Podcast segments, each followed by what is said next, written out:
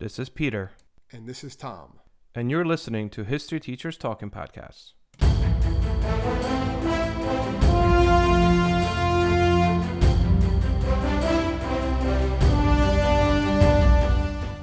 All right, this is Peter Zablocki and Thomas Reska. Welcome back to the show. Uh, today we have, by popular demand, Mr. Daniel Agnelos joining us again. Welcome, Dan. Hello, hello. Thanks for having me back. Oh, anytime, anytime. Fellow history teacher, come on. So, today we're going to talk about something that's actually very, very dear to me. I don't know if Yeah, you you, were, this. yeah, you were way too excited about this one, Pete. I was. Well, so today, today we're talking about the much. Chernobyl. I don't know why I'm laughing and smiling. This isn't funny. We're talking about the Chernobyl um, nuclear disaster. But it is kind of dear to me in a sense because when Chernobyl happened, I was a little Polish boy Yes, that was that. four years old, and I lived in Poland at the time, which was about 600, 700. My, my city was about six, 700 miles away from Chernobyl, and the Chernobyl nuclear cloud went right over my country and Yes, my yeah, city. Yeah, it's crazy, right, Pete? Because you were- you were over 600 miles away, but you're still in range. Like, think about Yes. that. 600 miles away, and you're still in the contaminated, the contaminated zone, basically. Absolutely. And you know what's, what, what's crazy is that I again I'm four, so I vaguely, if at all, my memories are probably from my parents telling me more so than me remembering it. But they actually, um, once you know the news came out of this, we were all called over, and everyone had to go to like a emergency room, and they shot us up with iodine. So I was shot up with KI potassium iodine as a four year old to counter radiation to kind of try to protect my thyroid um, and therefore I can never give blood in this country in the United States because I was technically part of the whole Chernobyl thing. So you're basically poisoned. Oh my god. Right? I kind of glow at night, but like I don't tell anybody. You're, cool. you're poisoned then. You're like, you're like, yeah. So anyway, so that's why I was excited about this episode because like I, you know, I, I lived it. I lived it. How else does it affect you? Do you have to has the iodine and stuff? So the thing about the iodine is that Does it every make you positive every for tests or something for certain things?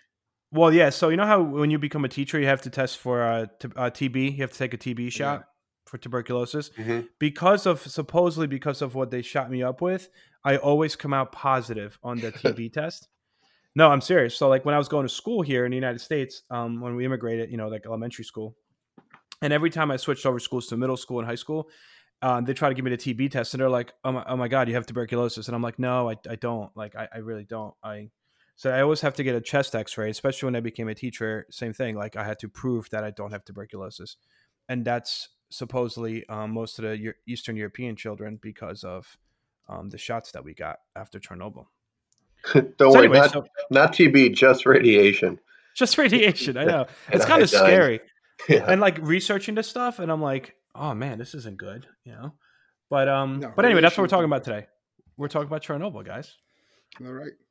Sounds first of all i just want to point out i don't know about you guys but i am not in any way shape or form into like physics Yeah, there and was a I lot really- of physics talk with this. A lot of the uh, yes yeah. Are you going to explain the uranium and the uh, the, the all the uh, the the nuclear? plutoniums, you all that. There's so lot- there's a i that tried stuff, to yeah. really i really tried to dumb it down the best i could i mean my physics teacher in high school uh, literally thought he was abducted by aliens and i'm not kidding he was actually told not to talk about it so naturally that's all we did is we tried to talk about it so we could get good grades and in his good graces but so yeah and i'm not so good at it. i mean any, anybody want to take a shot because i kind of dumbed it down for myself in my notes so i could give it a shot with the whole hey yeah, what that's what I happened here? basically did too. We we don't want to like get into like, we, well, some of the physics were basically what caused the disaster.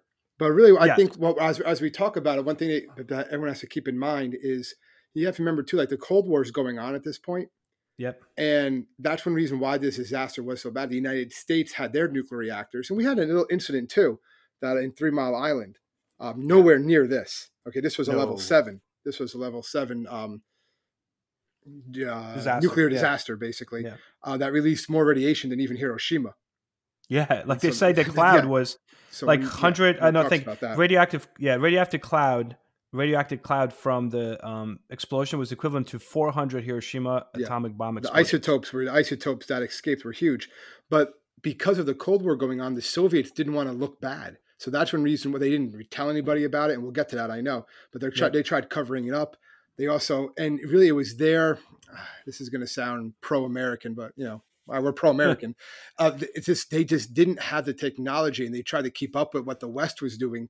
And to do that, they didn't have the safety precautions of the West. And you saw this in their um, in their nuclear subs too. I'm sure you saw the movie Yeah. or read the book uh, K-19, The Widowmaker. Yep. That's what I kept on thinking with this because it was the same thing. They just didn't have the safeguards in place. Oh, nothing bad is going to happen. Nothing bad is going to happen. No, you're messing with nuclear power. Something bad can very easily happen. And Yeah. really, because they weren't prepared or because they weren't taking every precaution or had every scenario planned out of what, what to do, that's really why this happened. It wasn't just one reason, it was a combination. And a lot of times the US, the US or the Western nuclear power plants had a bunch of different fail safes that you'd have to have all these fail safes fall apart and fail before something to happen. The Soviets Yeah. ones, the Soviets didn't have that. They had, well, one fail up, oh, I guess we're in trouble. You know, they just didn't Yeah. really think that far ahead or they didn't really care. They just wanted to get the, the nuclear power plant up and running. Yep. So I think the way we're going to break this down today, let's just kind of go over the background of like what actually happened, and then you know talk about the explosion and kind of the lead up to it, and then we'll talk about the cover up that you just mentioned, and then after the cover up, we'll talk about um, the containment and the aftermath. You know, affects environment, animals, people, so on and so forth. So background and the explosion, the cover up, and then the aftermath. Simple as that, right? There. Sounds good. Um, so kind of going nice so- chronological order here. Yep. So, um, Dan, you got anything for like what happened here? You want to try to give it a stab or? Uh... or- Yeah, so the Soviet Union was kind of going through this time of stagnation uh, with Brezhnev, and then Gorbachev is coming in, and like Tom was saying, the Soviet Union's trying to trying to look good and make sure that you know these these reactors and um, the cities, and this is kind of like a big statement for the Soviet Union that they have these these nuclear uh, reactors and this you know this is where their energy is coming from is this this powerful place, and they're trying to do a um, a test to see um, would these nuclear reactors be able to handle low power or if there was a I guess a, a power problem at the plant. Yeah. Yeah. So um, from what I read is that they started this test and they started you know turning off parts of the reactor uh, to see how it would react with with low power. Um, and then from what I heard though is this was taking a long time. So they literally had like basically a B team come in for like the second shift overlooking it. Um, and just one or two mistakes. You guys might know a little bit more about that, but um, it kind of sent it to a kind of like a point of no return where the um, the reactor started going into meltdown mode. I guess they have um, they use graphite to kind of control the intensity of the um, the, the yeah the, Yep. yeah the nu- yeah whatever's going on in there to create the energy and um, I guess it got to a point where it just couldn't stop heating up or powering and um, it's- yeah, what it basically was, I'm sorry to interrupt. It, Yeah, it all okay. worked. They, they heated these rods up and then they would put the rods in water basically, and that would boil the water and that would turn these turbines and that would produce the power. What Mhm. happened with the graphite is that it, the material that they made out of the graphite was not, it worked, but it only worked so well. Yeah. And the problem Mm. was when you, it didn't cool instantly. That was the main problem. When they went back into like the storage, when they went back into Mhm. the, um, the pods, whatever you want to call it. Mhm. So I remember watching the Chernobyl. Uh, HBO did that special, and they, they showed. Oh, did you really- see that? I never Yeah, saw wa- it, but everyone yeah, I watched it's it. It, awesome. it, it was, I heard it it was was really good. good. And I remember watching that and about this. And what happened was when they placed the rods in, they're supposed to cool instantly. The graphite rods didn't. They held. They held on. That was a major difference between like Western power plants and the Soviet power plants was the graphite rods. I'm not getting into the whole physics of it, but when Yeah. they placed the rod inside of the um, the cooling water, it didn't cool down the way. So when it went into the rod, it was still hot. And I'm, ta- Mhm. I'm not talking like it's just like warm to the touch. It's still like it would melt anything. And that causes a, a steam explosion, which is what sets off this reactor. Kind of like what Dan was saying, because they had these, this B team come on and they really weren't prepared for this. And they were looking through manuals. They physically had manuals out and there was nothing to do because the power dipped so low. Um, it was like a test to see how low they could dip it and see if like the backup power would kick in Yeah. and they had manuals out and they didn't know what they were doing. And the supervisor's like, well, what are you doing? You have to do this test. And they're like, we don't know how to do this test. No one knows how to do this test. It's not in the manual. It's just like reduced the power even further. So it just kept on going. So it was that human error, but it was also a functioning error that they didn't know, but actually they did know about. It was told to them that these that using graphite has this this problem could occur, but they just didn't think it would ever occur because they didn't think the power would ever go to zero. Not knowing again, you have this B team there, they let the power go to zero, and there you go. Yeah, yeah I also heard the um, the the fact that you know because it is uh, the Soviet Union and the amount of bureaucracy that comes with having you know that type of government that people weren't really just going to step in and just take initiative and make all these big changes in the moment. They needed to wait for the higher ups to tell them what to do and how to handle this problem. And there's a lot of like there was so much government and bureaucracy involved that well, responding to, to it yeah. they had that pressure. If they decided not to do it, why didn't you do this? And they're going to lose their job. They're, something's going to happen to them. They didn't have that. That's a, a major difference. Like that's a great point, Dan, with the whole capitalism versus communism argument. You have that Western yeah. idea. They kind of will think for themselves a little bit more, right? You know, talking yep. about sociology, yep. the whole idea of free will, right? Or you're gonna yep. that moral, that the moralness that you're gonna like do the right thing no matter what. I'm not saying this.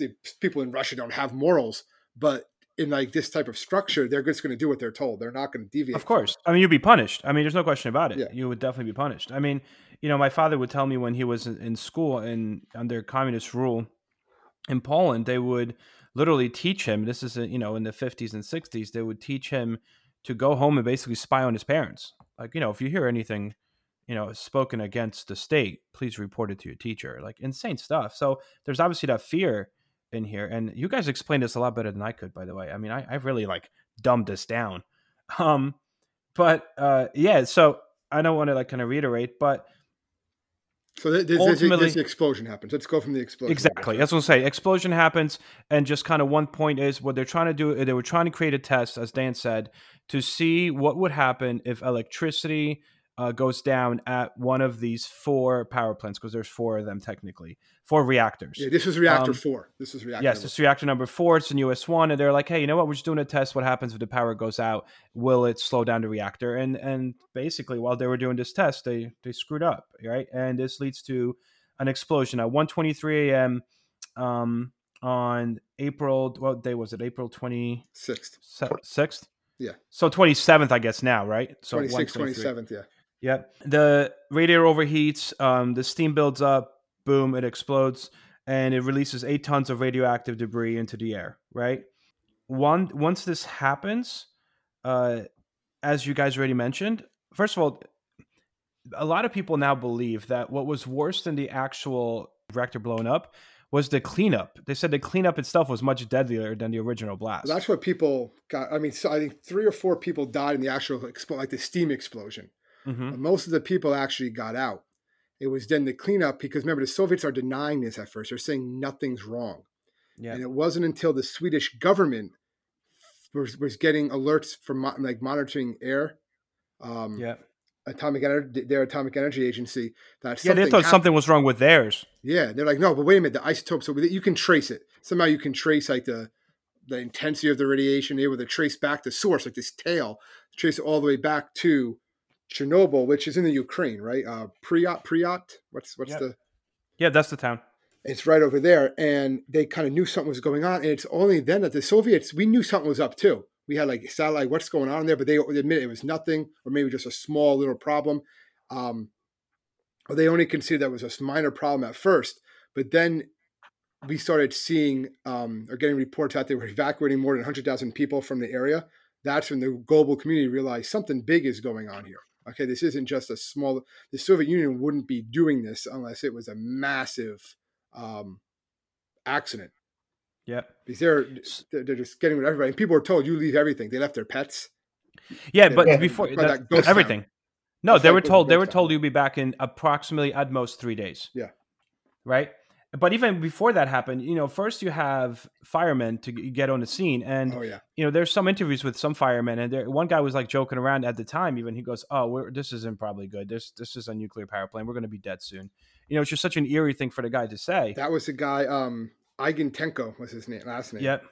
Yeah. And he wound up having severe radiation poisoning to the point where at his funeral they had to bury him in like a lead coffin. Hmm. wife said his body was so swollen, his legs, his arms, they were so swollen, deformed, he had no clothes that could fit him.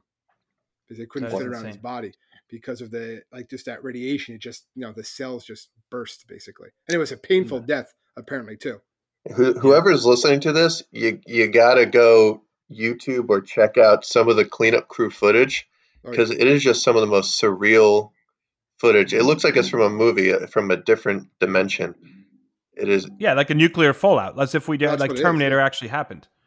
right. Nuts. So 28 workers and uh, firefighters died from just, you know, like you say, radiation, acute radiation poisoning, trying to uh, clean this thing up. But the fire itself lasts for about total of like 15 days before it's finally put out, right? There's close to like 500,000 personnel involved in trying to contain this. And as you mentioned, at first, no one says anything to the town, the people in the town that right next to it. And then it really took him like 36 hours, be, like before the Soviets are like, all right, we got to start evacuating these people. There's 115,000 people that live nearby, and that's what Tom was saying. Like they got evacuated, but again, 36 hours later, and that's already when and the whole you time know, they're, they're soaking up radiation. Mm-hmm. Exactly. And actually, you knew that already because uh, most of them started vomiting, started getting headaches. They actually started getting like acute, you know, poisoning, radiation poisoning um, within those 36 hours. And people Oh, are yeah. like, what the heck is going on? Right. Um, they're coming home, they can't see, they're tasting like metal on their tongues. They're like, something's not right, something's not right. And then finally, after like 36 hours, buses showed up. And as you said, the buses showed up and they're like, you know what?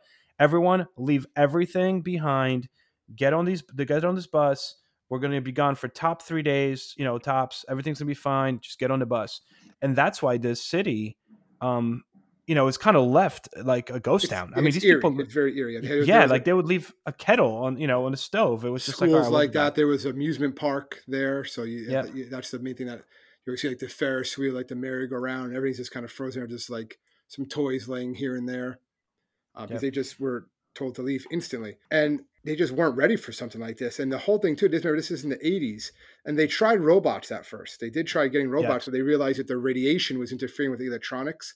Um, They Mm. show that in the movie big time too, because I know they're all happy. Whole point is supposedly the Americans had a robot that probably would have worked a little bit better, but they refused to take it. But they did agree to take one from the Germans later Mm. on. Like their robots, the Russian robots couldn't do anything. They wound up getting the German one, which kind of worked. They couldn't get too close, but most of the debris that was moved, only ten percent was ever moved by a robot. Yeah, a lot of it was on the uh was on the roof, right? on the roof. They had to get it off the roof in order to seal it.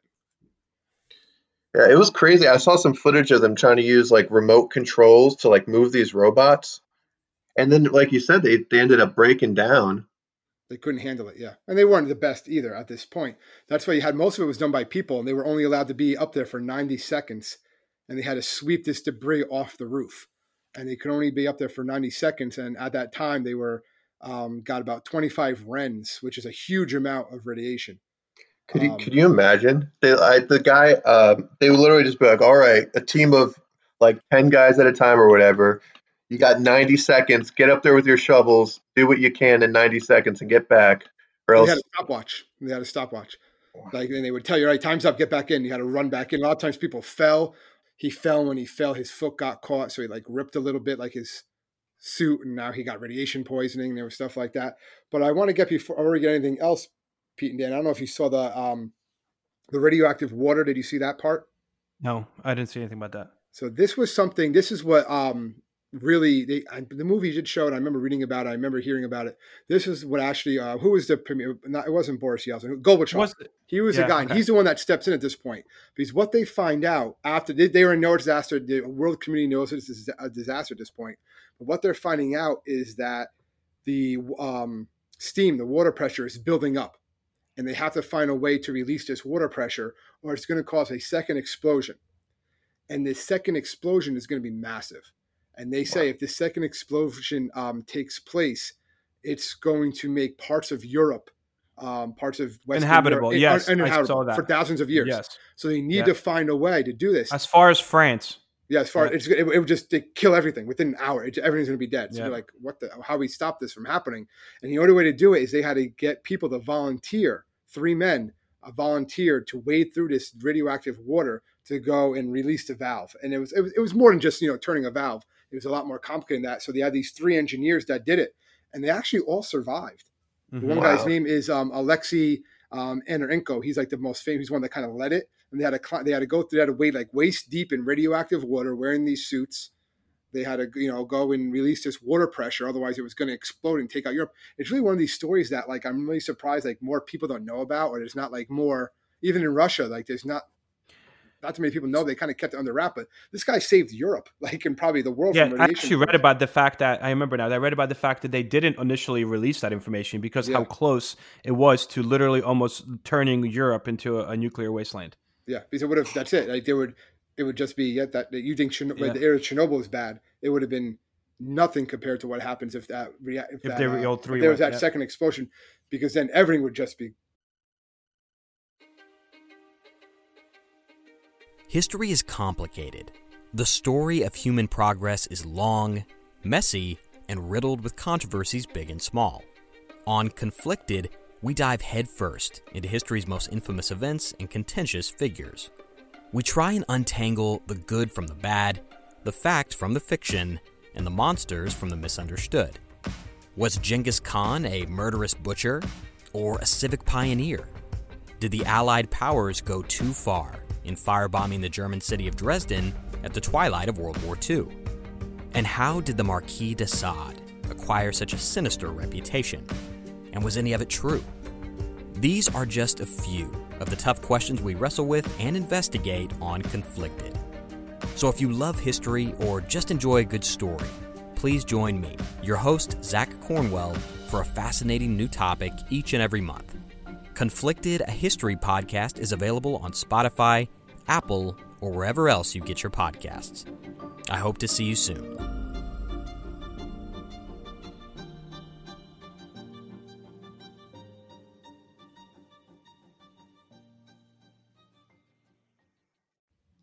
No, all three of the stu- reactor, the other three reactors. yeah, it, would it have would have made a chain reaction. They all would have exploded. Yep. So and they all survived. The one guy just recently died died like 2008, 2009 from a heart attack, but unrelated to radiation poisoning. Which is No, those those nuts if Eastern you think. Europeans, they're just built Uh-huh. different. I know, I know what it That's is. It's They were, they were able to handle it. the entire thing happens as you mentioned it's kind of covered up and then the cleanup starts um let's talk about some of the like diseases and other things that this actually caused you know, like the environmental as well as human and animal um, effects just even today, like you said, it's still giving off a lot of radiation. And the main point is this part on the elephant's foot. And you guys Yep. can Google this, like Dan was saying before. It's basically it looks like an elephant. It's called the elephant's foot. It's like melted. It's the core that melted, and it's Mhm. still radiating radiation today. This is one you can go into parts of Chernobyl. It's kind of weird. I was watching this one quick video where the guy's like outside of it. You can see the plant where the dome Mhm. is now, and he's like, "Look, the radiation's not high, but you just go like another part, and the radiation's really high." And if you actually went to the elephant's foot, which no one's ever gone, they just sent like robots and cameras down there. That if you were exposed to it for 60 seconds, it would it would kill you. You wouldn't get out of there. That's how like intense the radiation still is from that point. Um, they say another 20000 years before human uh, habitation yeah, and that Wow. elephant's that foot will continue um, to be dangerous like that for another 100,000 years. Yeah. and it's Yeah. just eating through the ground it's on. So like eventually it might go through.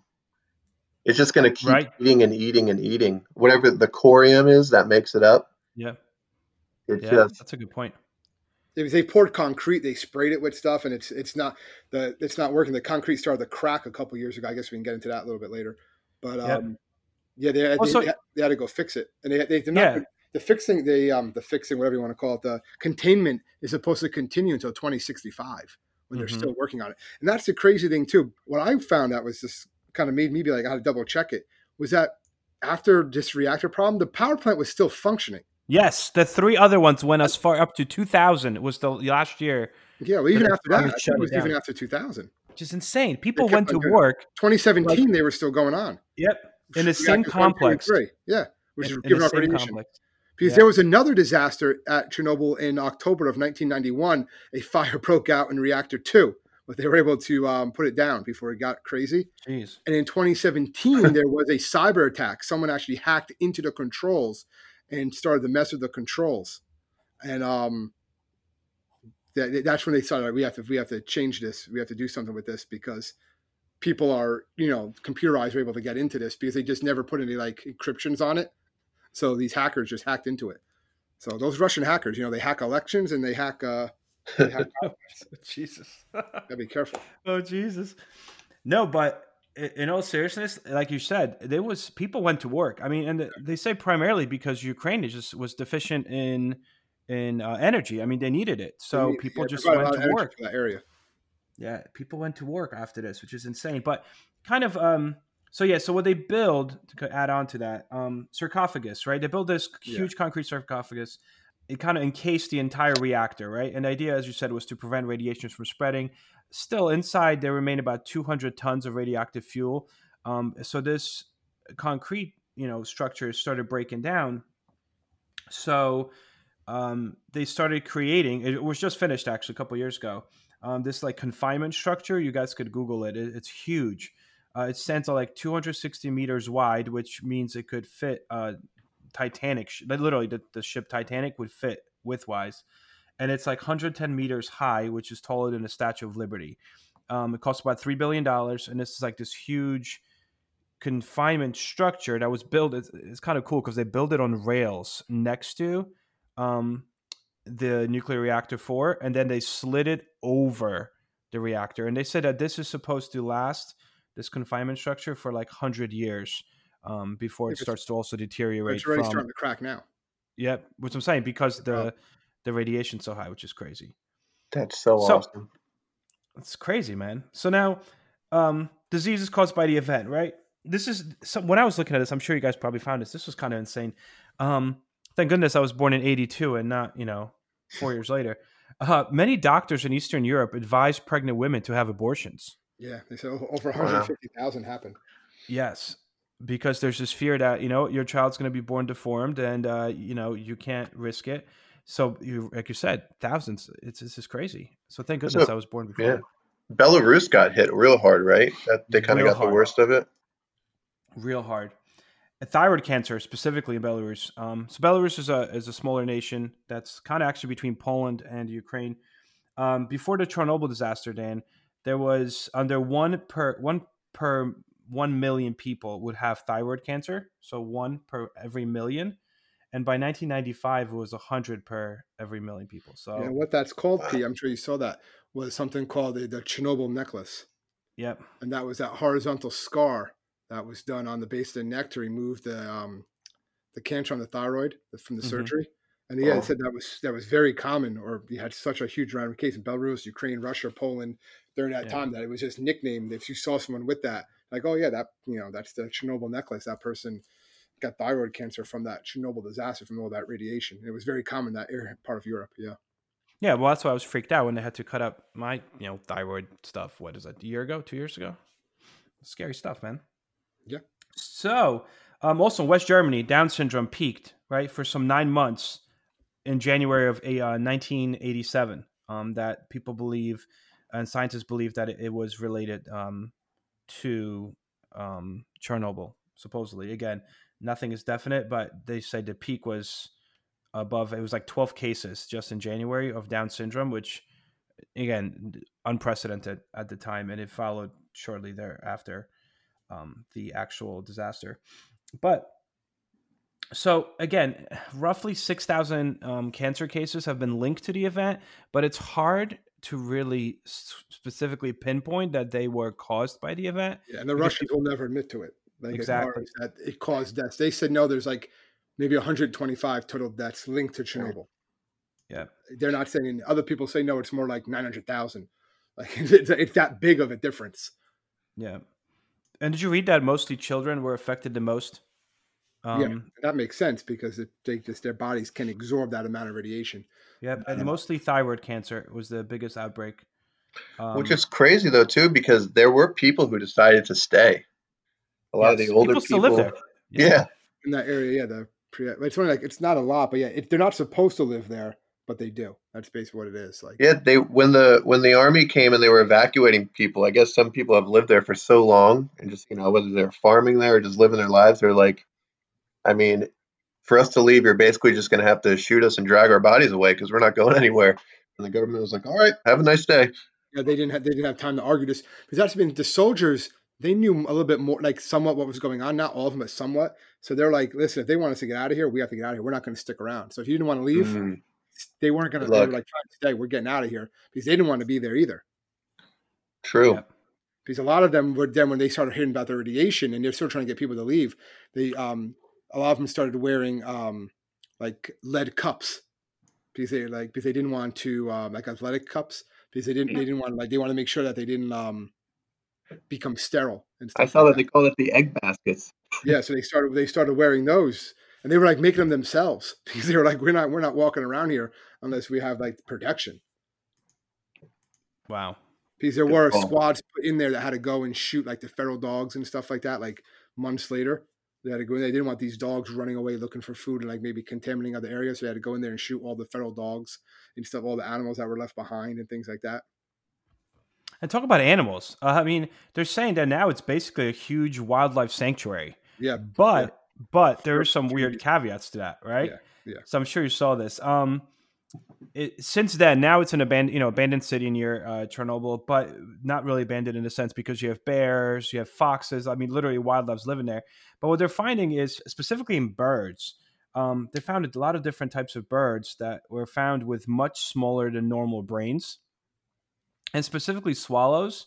Um, you know, they have albino uh, swallows, which is not a thing. They're only in um, and near Chernobyl. Also, deformed feet of birds, uh, tail deformed uh, tail feathers, tumors. Um, there are also some cows exhibited some like nuclear, you know, mutations There some, near yeah, there. there some there, and they said animals as far away as Germany still has. They're find a lot of. They actually have to in Germany when you hunt game like deer and stuff like that, well, and like boar, you have to get it tested afterwards. And the lava, if it has too Oh. high a level of radiation, you're not allowed to, you know, do anything with it with it because it's still contaminated. You still have that there.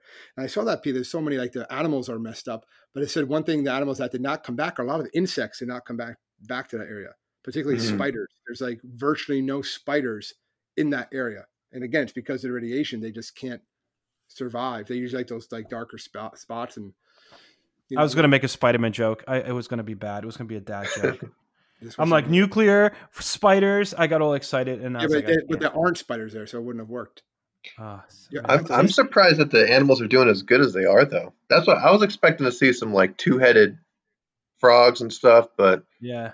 they got packs of Yeah. wolves running around, and They have wolves, but you have that. They do have wolves there, but that's the thing too. There was like that fake documentary everyone think is real, like the the wolves of Chernobyl, which is supposed to be like these like wolves that are like giant. They're like eight. yeah, feet yeah, like the Game of Thrones kind of thing. Yeah, and that, that's fake. There's no giant mutated wolfhound running oh, around Chernobyl, and so that would be cool at some level. But if they had those things run around, you know, they're not going to have tour buses there and going stuff like that. But Right. I think the animals kind of just they realize that there's no people there, and they're kind of doing the trade off. They're like, yeah, they're getting like thyroid cancer, and it's like tough living, but it's a good trade off not to have human interference. That's what it is. That's why they say that there's so much wildlife because they're just left alone. Except for But the they like live in the buildings. Like it, it's insane. It's like Zootopia, you know, the Disney cartoon, but like you know, a nuclear Zootopia. Nuts. Um. So they're saying overall though, uh, trees, right? There, did you hear about? There was one area, particular area Red near forest. that it was. Yes, they turned into a red forest because all the trees just kind of burned um, through the radiation and turned red.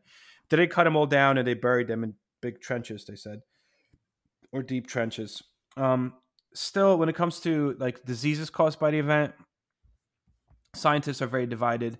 As officially, officially, all right, attributed to the Chernobyl, there is 50 deaths, uh, adult deaths, and nine children. That's essentially what is officially attributed to the Chernobyl disaster. 50 people died plus nine children.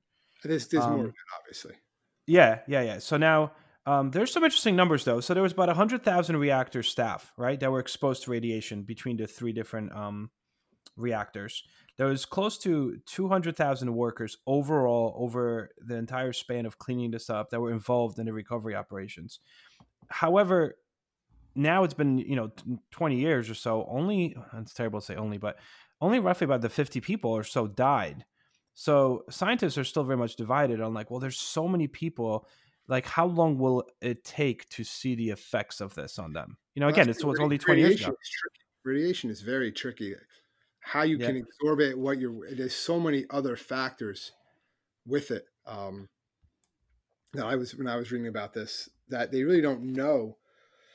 You can't really tell what type of like unless it's high level how that radiation is going to affect a person. They might seem absolutely fine, then the next day they wake up and their hair's falling out, or nothing Yeah. might nothing might happen at all. It's really like a person by person basis a lot of times on how this radiation is is going to affect you. Yeah. Uh, did you see the idea of the flora and fauna? The idea that um, a lot of the plants afterwards started to thrive in the environment as well, which is weird. Uh, one particular is there's a fungus that exists Yeah. um, that uses radiation to produce its own energy. Like radiation is its energy source, like you would think solar panels use sunlight. It's just crazy. You have Yeah, these like nuclear yeah. mushrooms growing. gonna they're gonna they're gonna talk one day, and they're gonna we're gonna be fighting them in probably fifty years it's crazy. for control of the planet.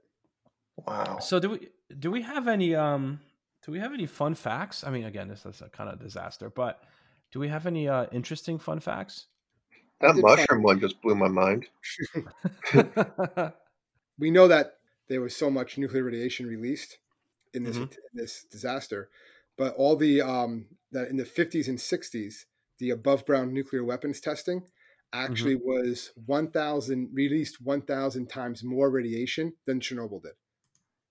So all those nuclear tests that were going on during that time, that was putting more radioactive isotopes into the atmosphere than Chernobyl did.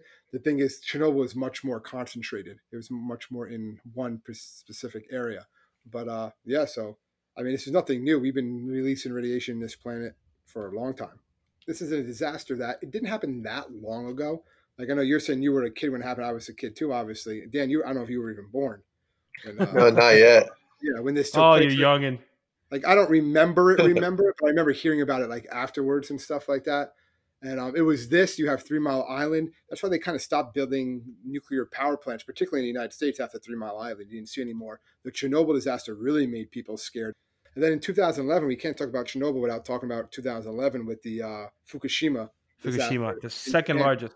Yeah, which was not as bad as Chernobyl, but it was also it was a Category Seven, and um, that Wow. was just man. That was remember Japan had that and had the tsunami like within a few months of each other, I believe, and that that's still leaking radiation, and everything too.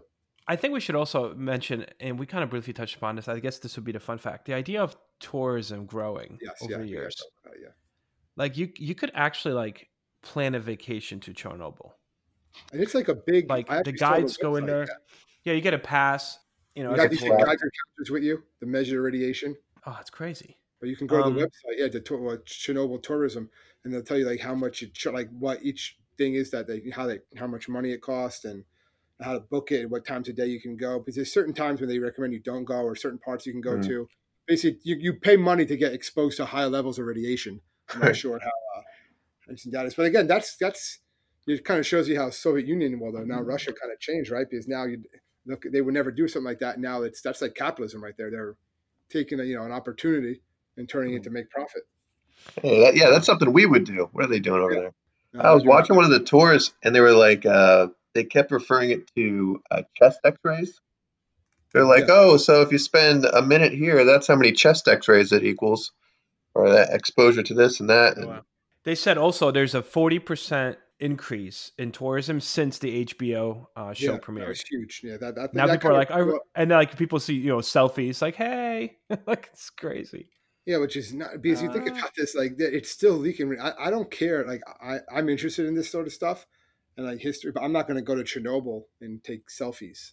I don't know. Yeah. It just doesn't like appeal to me because I don't think it's safe necessarily. Even though people say it's safe, but you never know. Like, what if that day something, the elephant's foot heats up again because it's still technically burning. That's what they say. It's not fire, but it's still technically burning. It's smoldering. It's still like Dan was saying. It's still melting the earth around it. You want to go near this thing? I don't care how far away you are. I don't. I, I don't know. It's just well, you know, it is it is illegal. It's technically according to Yeah. uh, Yeah, Ukrainian government. No, but they're not. They're not. They're not enforcing it. Exactly. It's illegal to live in Chernobyl. However, in the surrounding area, right? However, uh, they know for a fact that despite that it being illegal, there's still around 140 inhabitants that, that live in these zones, and they, a lot of them do like illegal tours for you know YouTube. and they take artifacts and they sell them too. That's the one thing they're worried about too. I saw is that they go into like certain parts and they'll remove like pieces or like things, and then they'll sell these things. But the, these artifacts from Chernobyl from that area, they're radioactive. You're going to bring back a radioactive Atari back to the United Yeah, States. so that's the thing. You're bringing back these radioactive element, and it's like, again, like you're gonna you're going to try to smuggle that, like carry it in your pocket. Like, go ahead. Like I, I don't know. Like it's not probably not the smartest move, but again, it, it that's why it's illegal because it, it's it's gonna it can do a lot of harm. It is trippy to just see like the 1980s Soviet Union frozen in time. Like I know I've always known about Chernobyl, but again, like I would see, you know, how many people died. I was like, oh, that's terrible. People had to move, but like until I was getting ready for this podcast and really diving into it, I didn't realize a the, like how terrible it almost really was for all of Europe, and then the the heroicism of you know how Tom was mentioning all the guys they threw at it who just risked their life and health to save the rest of the continent. Yeah. There's they were told that too. Like it wasn't like the Soviets saying, "We're not telling you." They told them they, they were telling them what was going on, and the movie does a great job of this too. A lot of some of the um, people that were there the day it happened, they were put on trial. I don't remember the guy's name, but like the he was the command, you know, commanding officer, the Mhm. director in charge. He was basically made a scapegoat for all of this. yeah, they sent him Um, to prison, right? He said in the prison he was there for I think like ten years, and then when he got out, he went back to working in the power plants again. Wow. And he even said at the trial, "This is a farce. I know you're just going to convict me. You want to blame it on me, blame it on me, but had no, has nothing to do, you know, with me. It was the faulty design." And then there was this uh, woman, I can't remember her name. She um, she basically pressured the Soviet Union to come out and say, "No, it was these rods that was a problem," because they planned on building a bunch of other reactors with the same problem. Like you can't. We'll have more Chernobyls if we keep on building it with these graphite rods. We have to spend the extra money and produ- get these the the different model, the different material. That's not gonna that will cool off instantly. That's not gonna superheat the the air when you put it in- into the water, or the superheat the water. Oh, that's crazy. Well, Dan, thank you so much for joining us again. Thank you, Yeah. my pleasure. All right, guys, thank you so much for listening, and uh, I hope you enjoyed it. And we will see you guys next week. Take it easy, Enjoy. stay safe, everybody.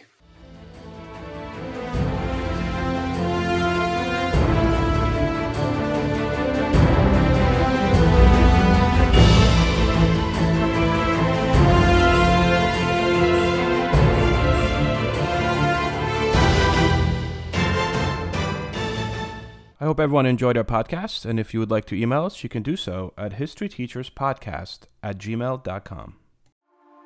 A news story gets shared by a friend on social media, or you catch a tweet that really makes your blood boil. But how do you separate fact from fiction? That's the premise behind Disinformation, a 10 part series from Evergreen Podcasts and Emergent Risk International coming this fall. Tune into Disinformation wherever you get your podcasts, and remember don't believe everything you read.